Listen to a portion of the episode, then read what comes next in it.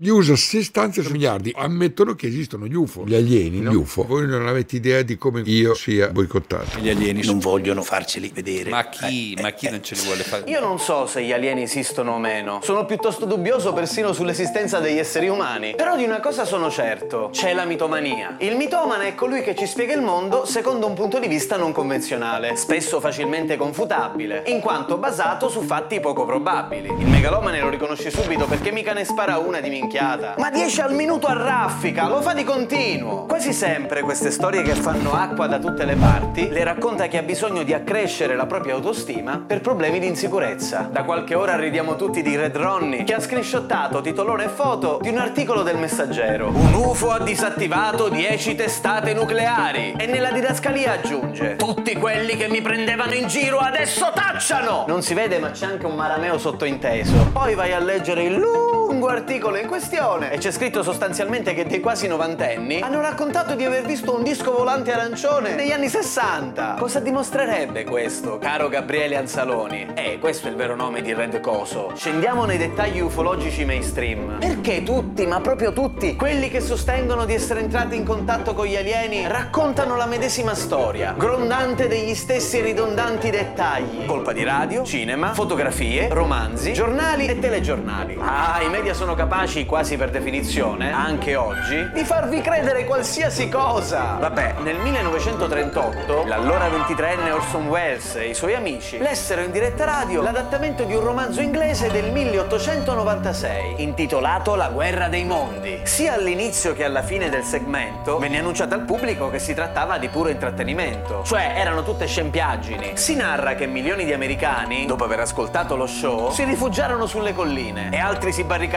in casa. Tutti avete sentito che in quell'occasione ci fu una sorta di psicosi collettiva o qualcosa del genere, vero? Beh, non andò proprio così. Tutto inventato dai giornali. È vero, qualche scemotto si sarà fatto pure prendere la mano e avrà fatto qualche corbelleria, ma la maggior parte del pubblico pensò solamente che lo sceneggiato non fosse altro che uno stupido scherzo, peraltro poco divertente. Considerate che quando nel 1941 la radio annunciò l'attacco a Pearl Harbor, molti americani pensarono si trattasse di una burla. Certo, Orson su quel fumo alzato allora dai giornalisti ci iniziò la sua carriera, ma quello è un altro discorso. Il ruolo della radio in quel contesto è stata di aver dato larga diffusione ad un romanzo sui marziani. Già lì la prima follia. Per gli uomini di quel tempo gli alieni erano tutti abitanti di Marte, verdi, molto alti e non avevano intenzioni amichevoli. Tutti cominciarono a dare per scontato che gli extraterrestri avessero queste caratteristiche, tanto che il cinema ha cavalcato l'onda della consapevolezza del pubblico. Da quel momento picco d'avvistamenti alieni, sempre crescente. Certo, sappiamo tutti che gli esseri superiori di lassù esistono. Pensa che figo se riuscissi a vederli, incontrarli, parlargli. Sarebbe strabiliante che fossi proprio io a farlo. Oh, guardate che prima di Marziani era molto più pop essere testimoni di altri avvistamenti strani. Ho visto la Madonna! Che va molto di moda anche adesso, ma che fa meno paura degli avvistamenti alieni, era praticamente all'ordine del giorno. Ogni tre scemi, quattro avevano visto la Madonna. Voi siete venuti a conoscenza di Gesù Cristo perché è stato il figlio di Dio più quotato e meglio comunicato nella sua epoca. Ma avete idea di quanti cosiddetti messia giravano per la Palestina oltre duemila anni fa? L'Antico Testamento è pieno di riferimenti sulla quasi fisionomia del Salvatore che Dio avrebbe mandato. Viene da sto posto X, è alto più o meno così, vuole salvare il mondo. Invece di dischi volanti si sposta con l'asinello. Un furbo che fa? Cavalca le aspettative delle masse. Vi serve un redentore? Guardate che sono io, picciò. Disse Gesù a quel tempo.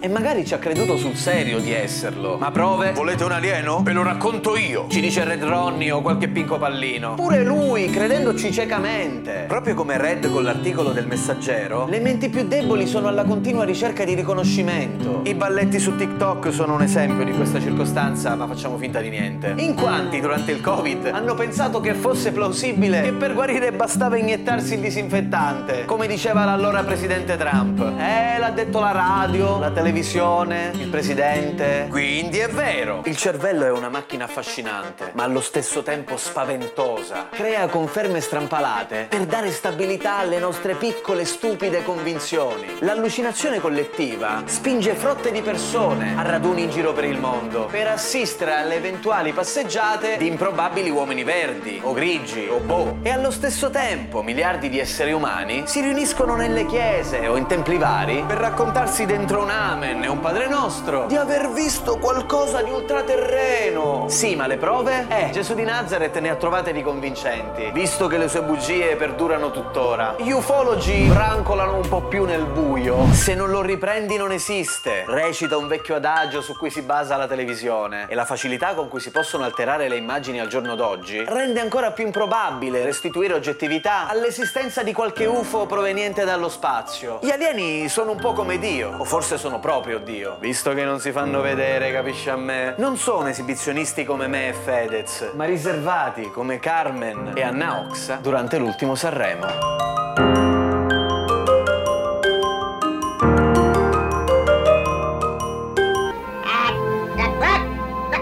Noi veniamo in pace. Sentito, vengono in pace.